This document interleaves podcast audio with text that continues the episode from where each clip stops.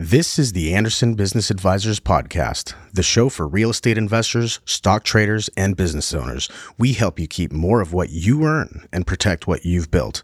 Let's get started. Hey guys, Toby Mathis here with the Anderson Business Advisors podcast, and I have Neal Bawa on again. Neal, welcome back. Thanks for having me back on the podcast. We had such an incredible blast last time. People are still talking about the last time we did this podcast together, so I'm super excited to be back. Yes, you had an absolute great podcast here. It took off, and lots of eyeballs, over 100,000 people. But so much of what we talked about was relevant then, and hopefully people were able to utilize it and help themselves because we kind of predicted what was going on. We didn't predict the banking, but we did. I think we specifically talked about the Fed breaking things and what's going to break first, and now we know. Yeah. So the Fed broke the banking system, and then we're gonna gear up and focus in on real estate and whether your real estate's safe. And so I really wanted to zero in on those topics. So I'm going to hand this to you, Neal. What happened in your? I'm not going to poison you with my thoughts. What happened in your opinion, and what's the long-term effect? Well, the honest answer is that the Fed poisoned the banking system, and they did that by providing the banking system and the U.S. consumer with such an extraordinary amount of money in late 2020, early 2021, all the way to the end of 2021 and into 2022, the flood of money meant that many people made wrong decisions. You know, real estate, we see on the multifamily side, prices dropping because those people went and bought properties that were for $75 million that were $45 million a year before. Why? Because they could do it. Money was cheap. And so they could put in a higher amount of mortgage. And so they made those mistakes. And then we had banks. Banks were flooded with enormous amounts of deposits in the 2021-2022 timeframe. And many banks, not all of them, luckily, but dozens, if not hundreds of them, made the decisions to take that money and invest it into non-liquid investments. For example, treasury bonds. So you go in there, you take that money, hundreds of billions of dollars, and you buy treasury bonds.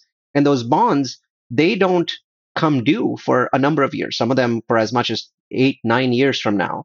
And the problem is, after that, as the Fed started to raise interests, right? So they started to raise the interest rate. The treasury rates also went up. So the treasury rates went up from 1% to 2% to 3% to 4%. So today, when you buy a treasury bond, you're getting 4% on a 10-year treasury bond. You're getting 2.5% on a two-year bond. So people want to buy those bonds. They don't want to buy the bonds that the banks already bought that they are holding. So technically, if the banks were forced to sell any of those bonds early, sell them well before they mature, then they would take a huge loss because the market doesn't want to buy those bonds. So you have to discount them. And so we've ended up in this situation where the United States banking system now has over $600 billion of losses or potential losses on their balance sheets that, you know, if they're forced to get them off of their balance sheet, would be incredible losses. Now, keep in mind, this is not like 2008. In 2008, when a bank gave you a loan on a 2,000 square foot property, if you stopped paying, the bank had to take the property back. Now, the bank had to basically put that property on their balance sheet, and so they had to go out and get an assessment of what that property was worth today. So maybe the loan was $500,000, but the property is only worth $300,000. Well, the bank immediately had to say, we've lost $200,000. But with treasury bonds, you don't actually have to show any losses because there's nothing wrong with the bond itself. There's only a problem if you're faced to sell early, which is why it's very important for the Fed and the banking system now to control any kind of contagion where people feel like their money's not safe. So they basically run towards a bank like First Republic and say, hey, we need to get all of our money out. Because if First Republic bought a bunch of those bonds, now it has to sell them immediately today to find people's money. And that's where the losses are. So this is one of those cases of there's control. The Fed and the Treasury Department have to control negative buzz very closely. And they don't just have to do that for a matter of weeks. A lot of people are like, this could be over in 2 or 3 weeks if, you know, it calms down. No, it's just going to come up again. Because whenever there's contagion or talk about the next bank, well, then the issue comes up again. Because now that bank could still have losses. And if that bank has to declare losses, that bank goes down, the Fed bails it out. Now the cycle starts over again. So now you have dozens or hundreds of banks that they need to figure out how to deleverage. And it's not an easy process to do that. And I'll have some speculations on that, but that's what's happening. Normally, when there's a run on a bank, one bank goes out of business. tough luck for the stockholders of that bank. The FDIC makes most people whole, up to a $250,000 limit, and you move on. You can't do that right now because that first bank tripping could lead to the next one tripping, which could lead to the next one tripping. So we are in a very unusual environment. It's a very problematic environment. The Fed has to figure out what to do. And I believe that what the Fed is going to be forced to do, they don't want to do it, is that they will be forced to cut interest rates much sooner than they had planned.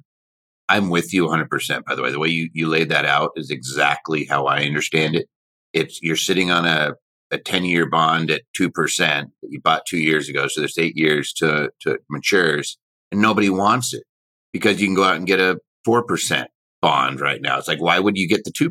So there's no market for it, but that's what the bank has as an asset. Now, they could have done some hedging, they could have done something, but most of these folks were asleep at the wheel and they didn't. So you have somewhere around 200 banks or thereabouts that are susceptible. Really, I mean, it's all banks, because the banks, it's not your money. You give it to them. They put it on their asset. They put it on their balance sheet. People don't realize that. It's not yours. It's the bank's. You might be entitled to your deposit, and hopefully you have some FDIC insurance, but they didn't put an account that says Neal Bawa, his money, and it's earmarked. No, your money went on with everybody else's, right? So the banks are different than brokerage houses, and that means. And I've done videos on custodial and all that, but that's not what today is about. Today is, oh, Jiminy Christmas, this is what they did. What's it going to do to real estate? And I think you're right. I think the Fed's going to be forced to backtrack. They created this mess because they said inflation was transitory with ignoring the fact that they dumped an extra $4 to $5 trillion into the market. Well, it's transitory. What you're going to pull that cash back out? Is that, because otherwise you just devalued everybody's dollars. How are you going to fix this? And they started raising interest rates. It seems crazy. So what's going to happen, Neal? What are we going to do? Well, I think the first piece of this is it will become obvious in the next 30 to 60 days how much leverage and how much leeway the Fed has. And I'll explain why. So if you study events like this, 1987, there was an event like this. So the savings and loan crisis.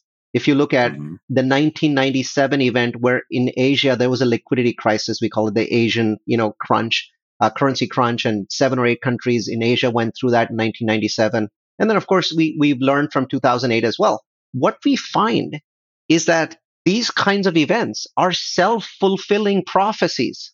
So think about, 1 week ago or 10 days ago, there may have been a bunch of Fortune 500 CEOs that were like, well, the economy's created 800,000 jobs in the last, 2 months. That's a really awesome number. I'm going to keep investing. I'm going to keep hiring. I'm going to keep moving forward rather than pulling back. Well, now, none of those Fortune 500 CEOs are thinking that. The events of the last 10 days are a self-fulfilling prophecy because they force all of those CEOs to say, you know what? I may not have funding available if I want to launch a new $1 billion factory or a $5 billion project. I might not have funding available. There could be significant liquidity issues in the marketplace because the banks have to step back. And I'll explain why the banks have to step back at this point. They have to remove liquidity from the marketplace. But so now every CEO is aware of that because we're getting all this education from Goldman Sachs and Merrill Lynch saying, hey, we were saying that there was a 35% chance of a U.S. recession in the second half of this year. Now we're saying it's 45%.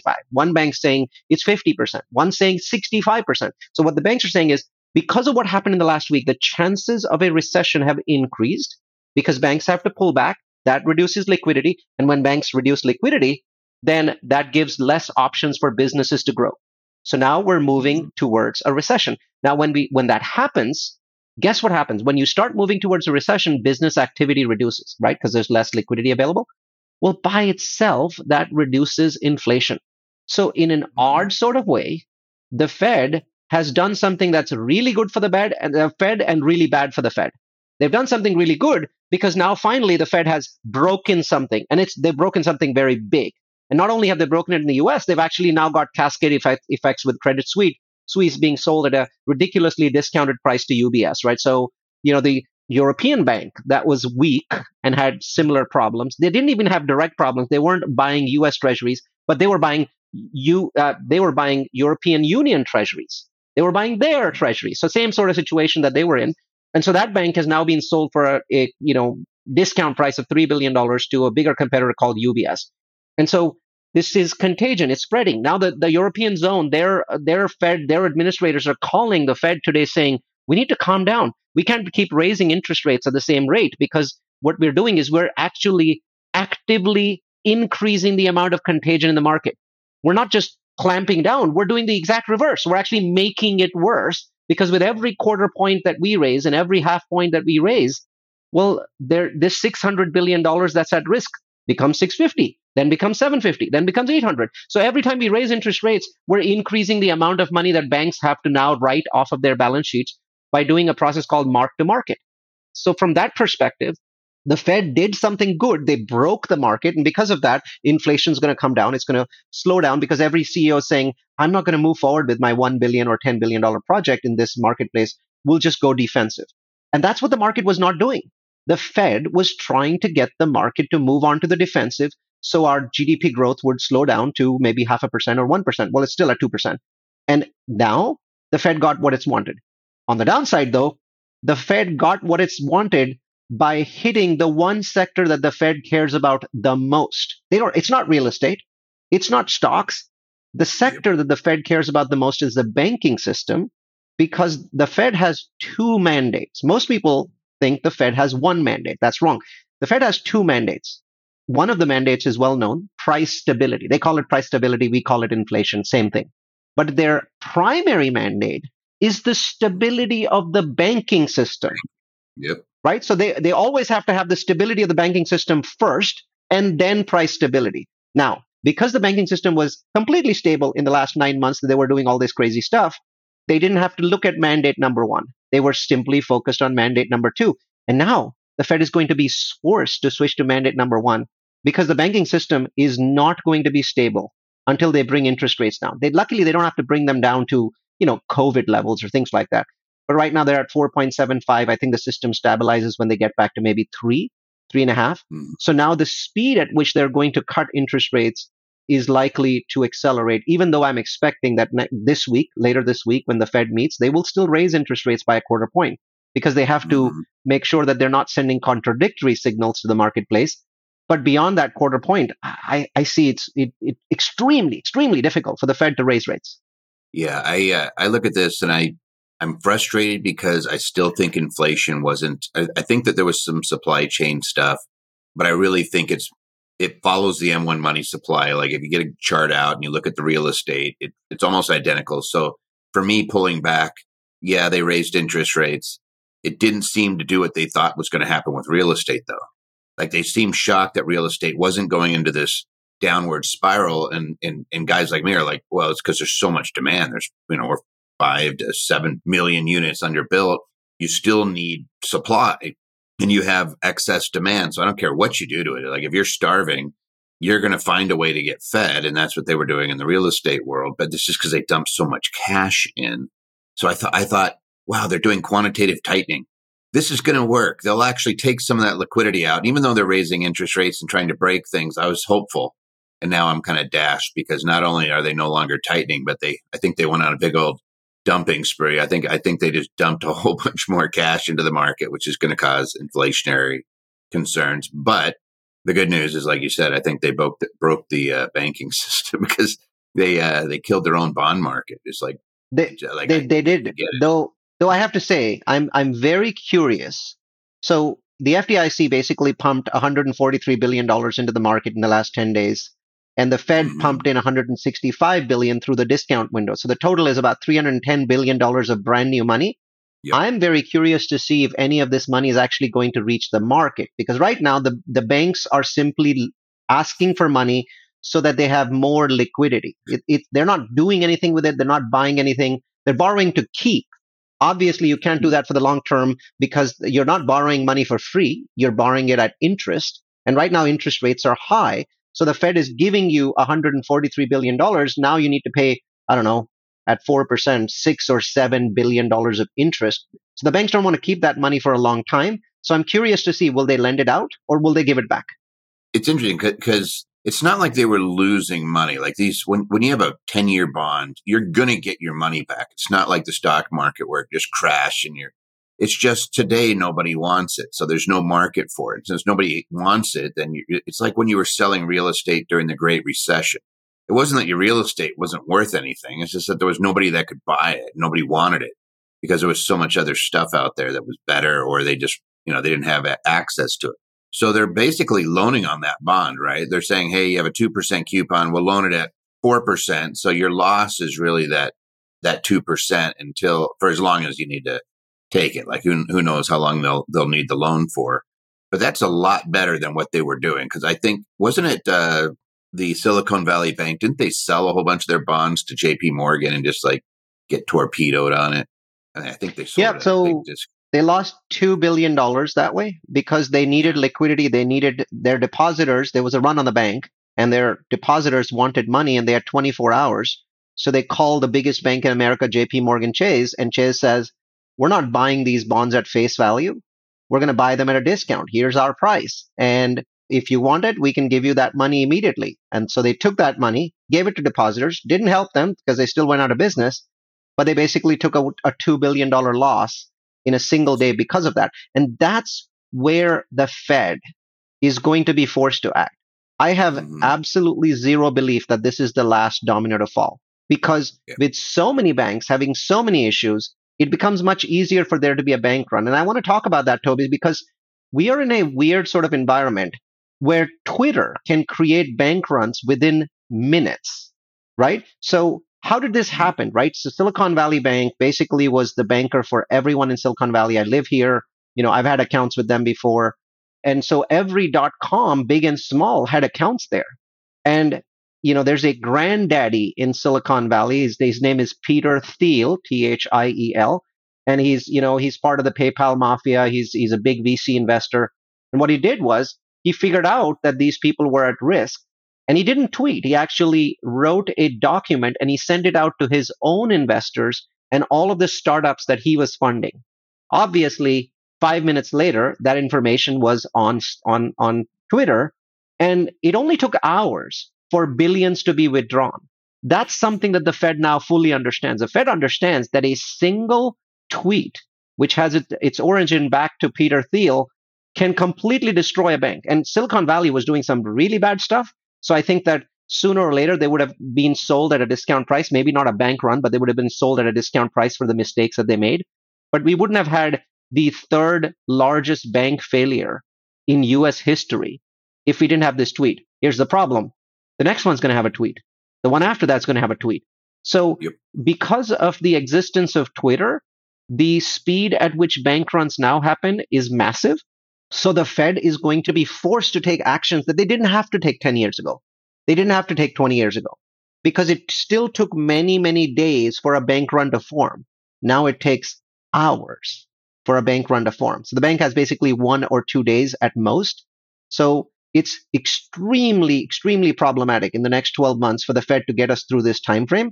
So here's what I'm going to predict is going to happen. So they're going to basically stabilize it and then a bank will go under. And when that second bank goes under, now there's going to be a cascade and 3, 4, 5, 6 are going to go out of business in a day. And then the Fed, in the middle of all of this, will actually cut interest rates on that day. They'll be forced to cut interest rates by 50 or 100 basis points. None of this is really good for the economy. None of this is really good for the banking system as well, because they were making record profits. Keep in mind, banks have been making huge amounts of profit because interest rates were high. Bank of America is still only giving me 1/4 of a point. But they're able to buy a treasury bond, right, at 2.5%. So the arbitrage was pretty massive. So bank profits were very high. So this is not good for the bank. But I don't see how the banking system survives the next 12 to 18 months for the Fed to gradually bring rates down. We're now going to see, aggressive step downs of rates every time one of these banks goes under. Mm-hmm. I tend to agree with you. And I also, I look at it saying the Fed definitely brought this about by raising the interest rates so aggressively. Like, I don't think we'd ever seen this type of raising as quickly as they raised the interest rates. This is the fastest in history. Absolutely the fastest in history. And this is why you don't do that. Yep. Like, maybe the Fed will use this as a learning, like, hey, maybe we won't overreact the other direction too. Like, maybe we won't do like in 2008 where they just raced to the bottom. And then they just stayed there forever and you could get this free money. The banks were getting it, but 25 basis points. I mean, so basically free money. And you created that environment where, like, if they hadn't raised the interest rates, we'd be fine. Yep. Right. Yep. But we'd have runaway inflation. And again, I still think it's that they dumped so much cash into the economy that they could have done that first and then, you know, slowly raised interest rates. But who am I? Not an economist. Now, here's the most important thing. What's this going to do to real estate? If we're talking lowering interest rates, correct me if I'm wrong, but that's not a bad thing for real estate. That's a good thing for real estate, right? Well, I'll say it in a different way. So I don't completely agree, and I'll say why.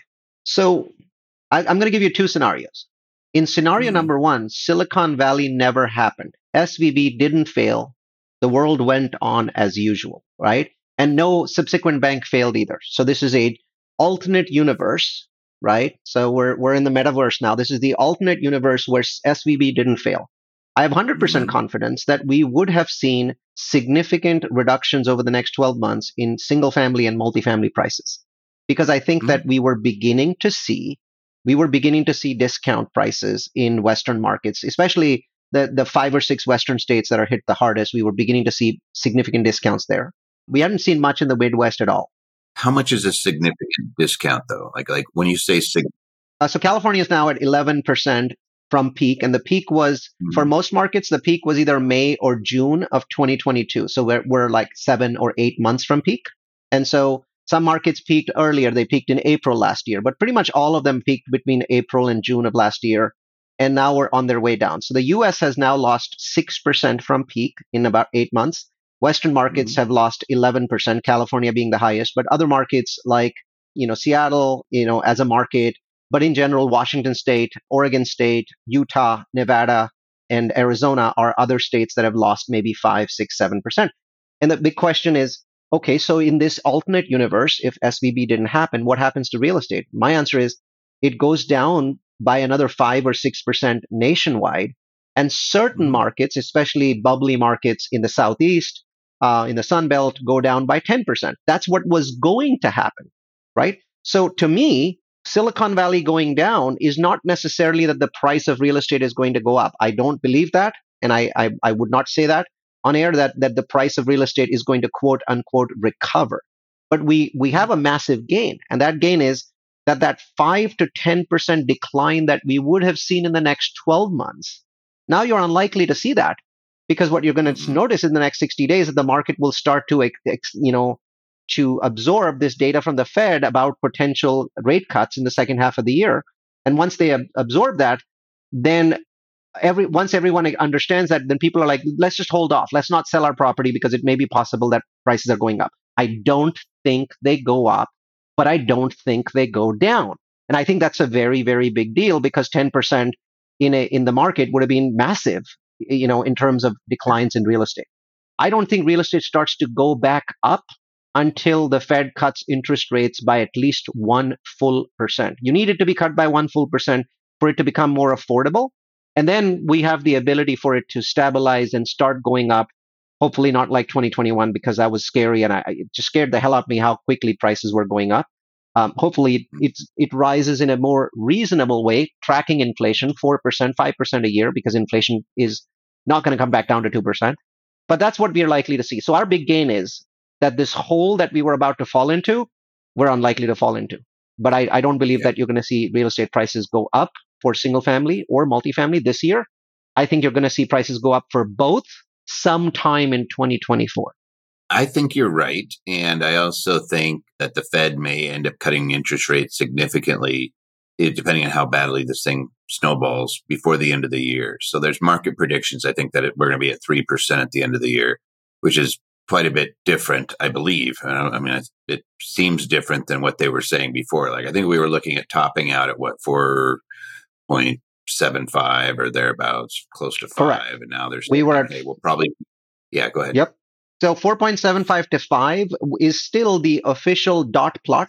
Every time the Fed meets, there's a bunch of people that get into a room, and they actually have this, they give them a sheet, and each Fed governor says, this is where I think we are going to be in the next 12 months. And they put their dots in, and then they aggregate those dots together, and then they publish that information. The Fed's official dot plot is that at the end of the year, we'll be at 5%, the 4.75 to 5. But of course, that dot plot was before SVB collapsed. I'm curious to see what the Fed's dot plot is later this week when the Fed meets again, right? So I'm positive it's going to be different. Yeah. So whatever it may be, because I don't like dating these types of videos. I like looking at it saying, hey, we can grab good information, apply it to any timeline.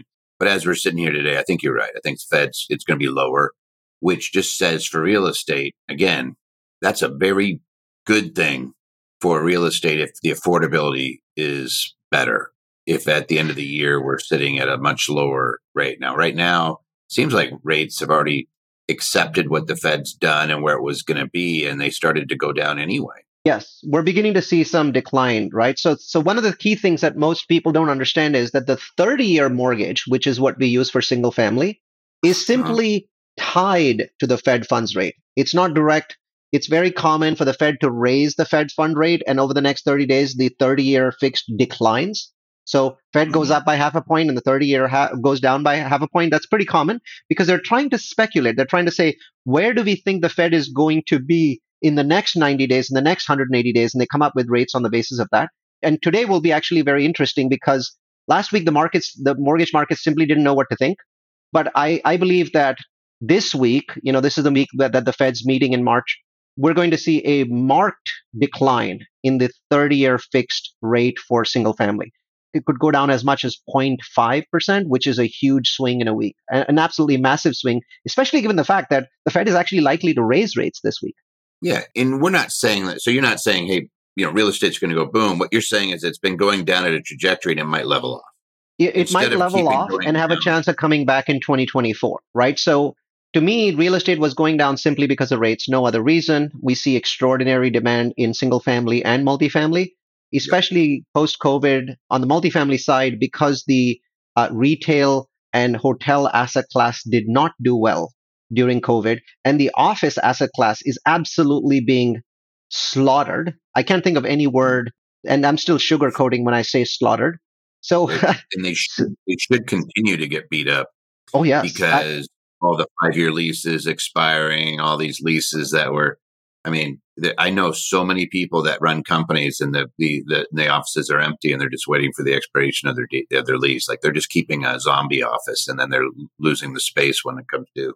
Yeah. I think that if there is going to be a real estate crisis, it may not occur this year. It might occur 2 years from now in the commercial space when we get to the point where offices are at 80% occupancy, because I think most properties can break even. And I think that it's extraordinarily likely that at some point over the next 2 or 3 years we'll hit, under 80% occupancy. So that's for another podcast because we have time there.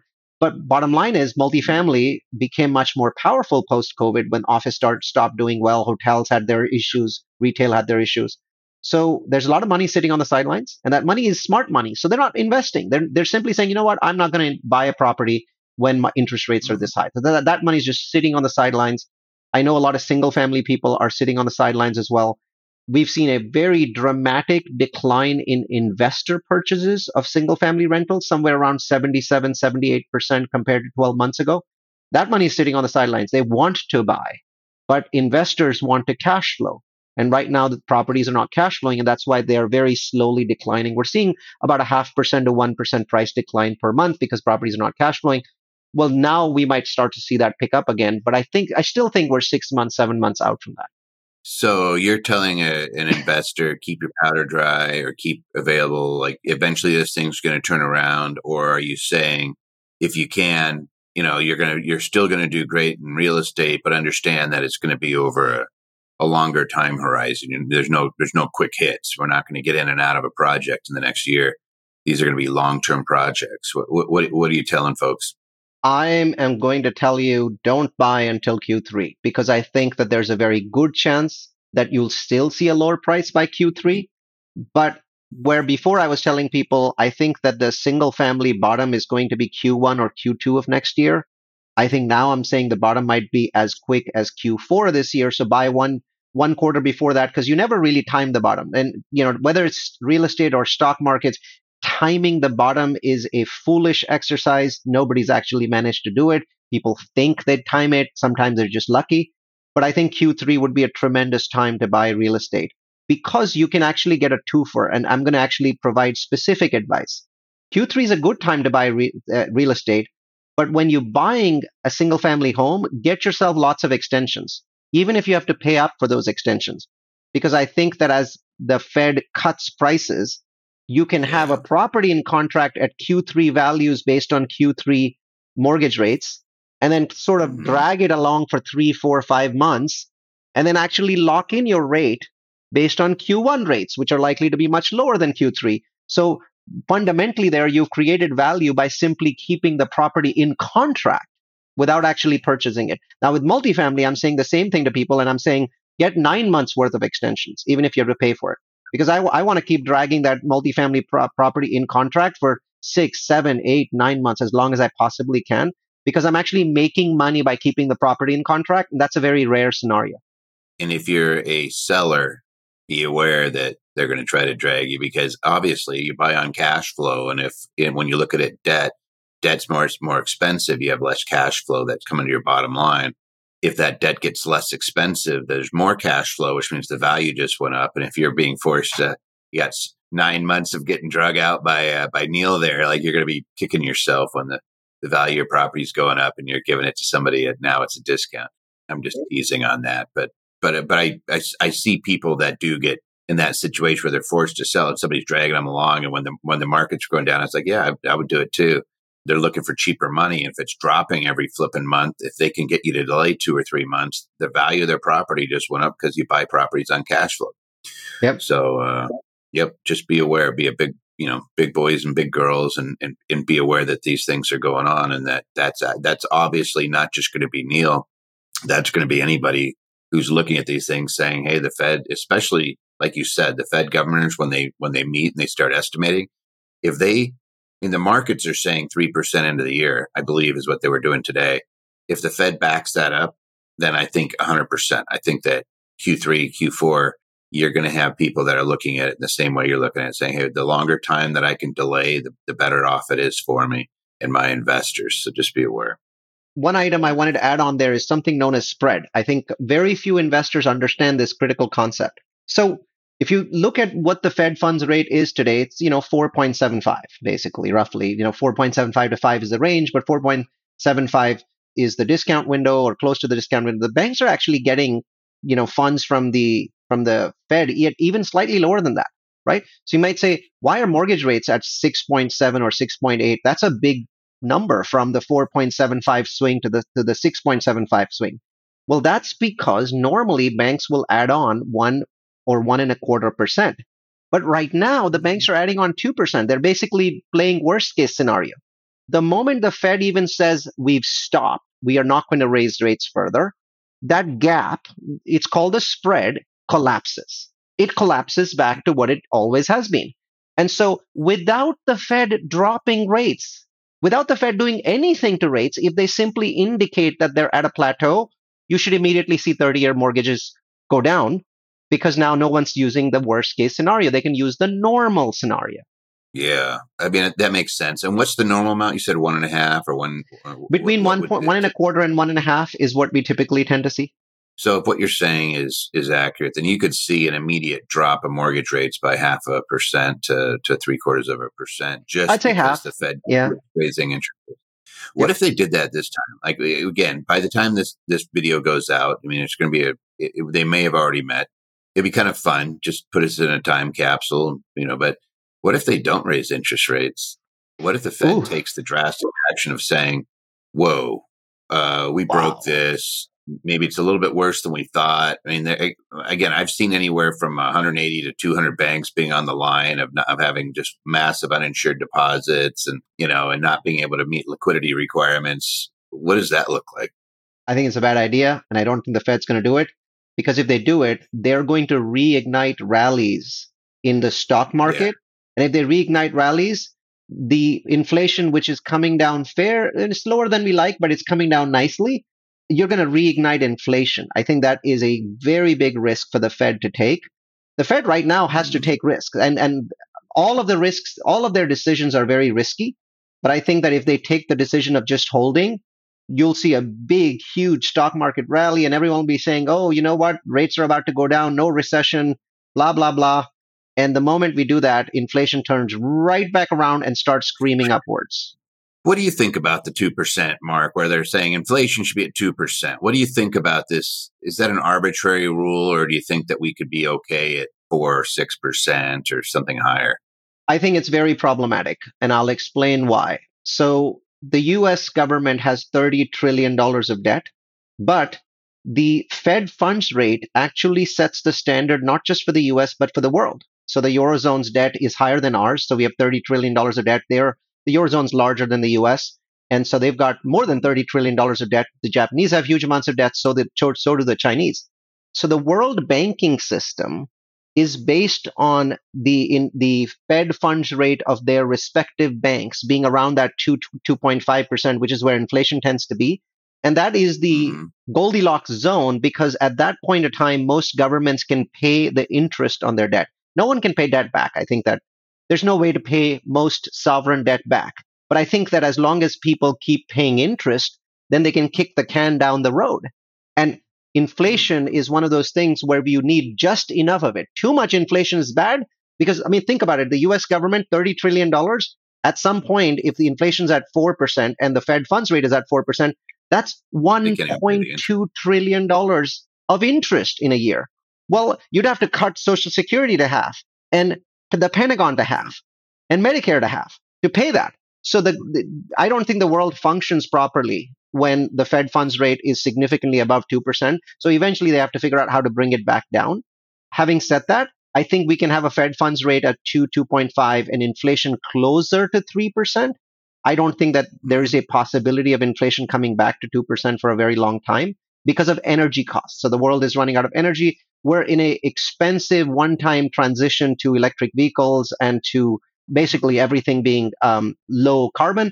That is an expensive transition. It's very, very expensive. It costs tens of trillions of dollars, makes the world economy less efficient as we go through that process. All of that is going to show up in inflation. Remember, if food is expensive, it's energy.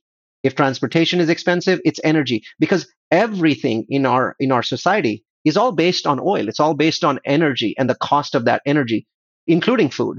And so I think you're going to see inflation running hot in that 3+% range for developed economies, and then running even hotter than that for China and India and some of the developing world. I don't think there's any way to put the inflation genie completely back in the bottle. We're going to have to live with it. Yeah, I agree. I wonder whether this was just, again, we could all play armchair quarterback on Monday morning, or whatever they call that, Monday morning quarterback, right? And say, oh, the Fed raised it too fast, and they overreacted. End of the day, it seems like a little patience might play out. And I think that what you're telling folks is dead on accurate. I never tell somebody not to be investing. So I know that in the multifamily, you're probably dealing with bigger projects, but I'd kind of look and say, if something's cash flowing, you can get it for cash. I'm not a big debt guy. I'm so adverse to debt. I hate debt. I know that there's a use for it, but I've never seen somebody get foreclosed on that didn't have debt. So I'm like, I tend to be on that side. So I say like, hey, still be buying, but for the most part, there's going to be a lot of money on the sidelines. And when the whistle goes off, or the green light gets played, boy, this thing's going to take off again. And that's what I'm saying, is that you don't want to miss that out.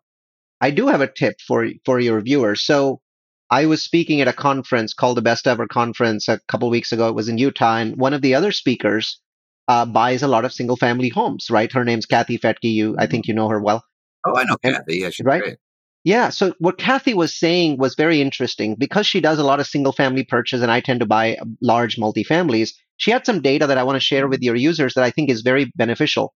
She said this is an incredible time to be making cash buys, right? So the market's gone down, so you're paying less than you were 12 months ago, but the cash buyer market, she says, it's gone, where if there were 20 cash, offers on a property, now there's one. And so the value of a cash purchase has dramatically increased, especially in the last 3 or 4 months. She says you should be throwing all kinds of really stupid cash offers at people. And if you throw enough of them, somebody will accept it. Now you're getting the same price that people would have gotten 4, 5, 6 months down the line. So you're basically getting 6 months of additional cash flow, and you're getting the price that you would have gotten at whatever the bottom might have been. So this is a great time to be making cash offers. Well, Kathy's really, really smart and has been doing this a long time and knows her stuff. I happen to agree with her, but I'm going to say she's really smart. I'm dumb lawyer who does lots of tax stuff, but I'm an avid investor, and I'm still looking at it going, when I buy cash, all I care about is cash flow. So somebody could tell me all day long about this interest rate, that interest rate means nothing to me other than my competition is getting aced out. So I look at it saying, hey, I'm the only guy that some of these folks have given offers to. So we've been doing just fine. But then again, I'm a cash guy. I'm like one of those dudes. The big stuff, all that multifamily, love it, Neil. But I'm smart enough to know that that's not my lane. That's why I go to guys like you. If you like crappy little houses that people love to live in, that's my thing. I love little single family houses, and I love it when I get tenants that have been in there 10, 20 years. Yeah, I love those folks. I'll do anything I can for them, but I look at them as like you're my friend. It's almost like they're my employee. They're paying me to be there, and I'm not going to look at it like this is just the greatest thing ever. So I'm going to do everything I can for them, and I love that area. But Kathy's really, really bright. So that's real wealth. We know those guys for years. They're fantastic. So yep. Any parting comments, Neil? We've gone way over, but I always like talking to you. So 20 minutes becomes 40 minutes becomes an hour. This, in my mind, may be a great time to buy bank stocks. And I'm not talking about something like First Republic, which is challenging. But I don't understand at this point why the big five banks are at discount. They all made $20+ billion in deposits in the last week. Chase got easily $40 billion. Bank of America said they got $18 billion. Wells Fargo said they got $17 billion. I'm sure Citi got their own chunk of money. So their stock price has all gone down, but the deposits have all gone up by tens of billions of dollars. So if you're a too big to fail bank, this is phenomenal news for you because, as I said, I don't believe this is the end. I believe another bank is going to fail a week from now and then another one. Now, every time a bank fails, guess where the deposits go? They go to the too big to fail banks. So every single time a bank fails over the next 6 months, the big banks are the ones that are going to be benefiting from this. So it's a tremendous time, in my mind, to get a huge discount off of the price from, let's say, 4 weeks ago on one of the big banks. Obviously, the big banks are not going to go out of business because if they do, then the entire economy is out of business. So I'd say Citi, Chase, Wells Fargo, who else? I'm forgetting one of the big banks, basically the big four banks. This may be a great time to buy their stock. I agree with you. People liked them before this was going on and at a higher price, and now they're on sale. So you have to channel your inner Warren Buffett of you got to be greedy when everybody else is fearful.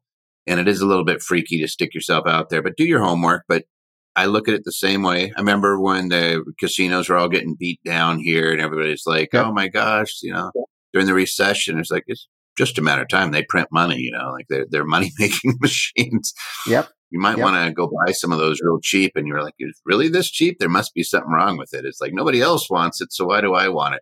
You might want to be doing that with some of your bank stocks, I think is what you're saying. And I tend to think that's wise as well. All right. So anything else, or are we good, Neil? No, I just want to say this is actually a good time to be that Warren Buffett person. This is bargain time coming up in the next 6 months. Be very active. Be reading a lot of news because normally news really doesn't have as much value as we attach to it. But right now, I keep Barron's, Market Watch, Wall Street Journal continuously open. And I'm one of those people that, firstly, I don't have any social media apps. I don't connect with social media. I'm not on Twitter. But right now, I'm paying attention because I think the opportunity to make money right now is significantly greater than it normally is. I agree with you. Hey, if somebody wants to follow you, speaking of, how do they get a hold of you? Well, it's easy, actually. I'm the only Neal Bawa on the World Wide Web. So simply type in NEAL_BAWA and hit enter. We do offer about 20 data-driven webinars on our website, multifamilyu.com. That's multifamily followed by the letter u.com. Last year, we had 26,000 people register for our webinars. And as you can imagine, there's a webinar about the banking system coming up in a few days here. So check out multifamilyu.com. Perfect. We'll send them your way. We'll put you in the show notes. We'll make sure that anybody can find you real easy. You're always a fantastic guest to have on. Thanks again, Neil. And we'll have you again. As this thing, we'll continue to watch what's going on, and I'm sure that there'll be some more breaking that the Fed causes, and we'll get on and see what the opportunities are. But certainly sounds like for those that have the backbone and the skill, this is a great opportunity. Sounds good. Thanks for having me on again. Thank you for listening to today's podcast. Show notes for links to everything mentioned in this episode can be found on our website at andersonadvisors.com/podcast. Be sure you subscribe to our podcast, and if you are already a subscriber, please provide us a review of what you thought of this episode.